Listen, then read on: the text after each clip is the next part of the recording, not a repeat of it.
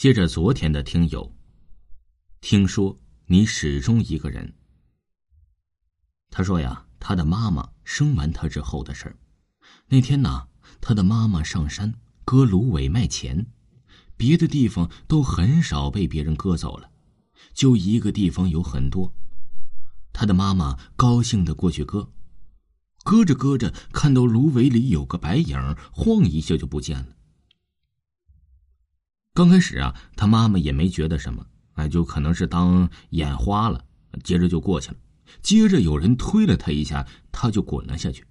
那是个斜坡，掉到人家墓地里去了，吓得他妈妈跑回家了。难怪那里没人割呀，那里啊，原来是人家的坟头。之后他的妈妈就一直生病，一直不好，吃什么药也没有用。他的爸爸那个时候啊，也才二十多岁，嗯，没什么担当，这天天打牌也不管他老妈，病了半个多月了，人都瘦了一大圈了，天天睡不着，吃不下，昏昏沉沉的，感觉每时每刻都有人在他身边说话，叽叽喳喳说个不停。后来呀、啊，打电话叫我外公跟大舅过来看看。外公刚刚把我妈气哭了，瘦了一大圈脸，还铁青，给了我爸一巴掌。那天晚上啊，大伯拿着芭蕉树叶在家里跑来跑去，我妈说听到好多人跑来跑去一样，大伯边跑边骂，叫他们滚出去。第二天呢，去那个坟头烧了纸就好了。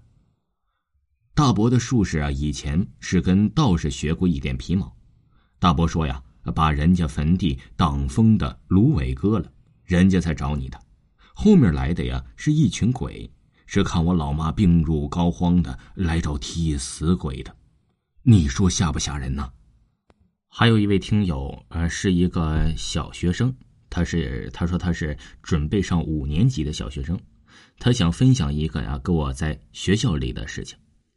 有一天呢，我和我几个同学像往常一样去饭堂吃饭，结果吃完饭呢，从后面走出来的时候，发现了一个废弃的楼梯间。有一个同学说，这是通往停车场的路啊。可是我有点郁闷，对他说，那为什么停车场下面的灯那么绿啊？哎，我们啊，当看到那个灯光的时候，都感觉到非常害怕。绿灯。另一个同学说了，老师说这里死过人。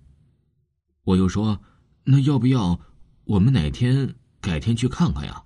我的胆儿啊，属于是那种挺大的，有人不敢去。接着我就说呀，怎么你们胆子都那么小啊？那我们自己去看了，不管你们了。第二天下午五点呢，我们决定去看看。我们有一个拿着棒子，有一个人拿着扫把，其实啊，心里都挺害怕的。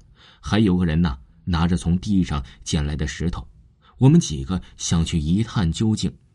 刚刚下到二楼楼梯间呢，就看见那边的小门开了，还有个女鬼。我觉得呀，这个应该是这个小朋友臆想出来的。啊，那个女鬼啊，她说身穿了白色衣服，衣服上面还有一点血迹，长长的头发都长到腰了。我们几个看到了她的脸，苍白的脸上有一双红红的眼睛，可把我们几个都吓坏了。只看到那女鬼看到了我们，张牙舞爪地向我们扑来，我们赶忙就跑了上去。第三天呢，我们呢还是很好奇，还是挺想看看的，但是我们都没有用那个废弃的楼梯间走，而是用停车场的另外一个门向前摸索。过了五分钟，我们终于到了那个门。这时啊，我们有个胆大包天的同学用那个大石头一下子把门撬开了。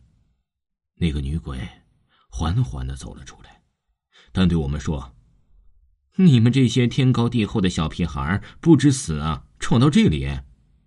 我们听到女鬼说话了，一下子就朝门跑去，再也不敢去那个门一探究竟了。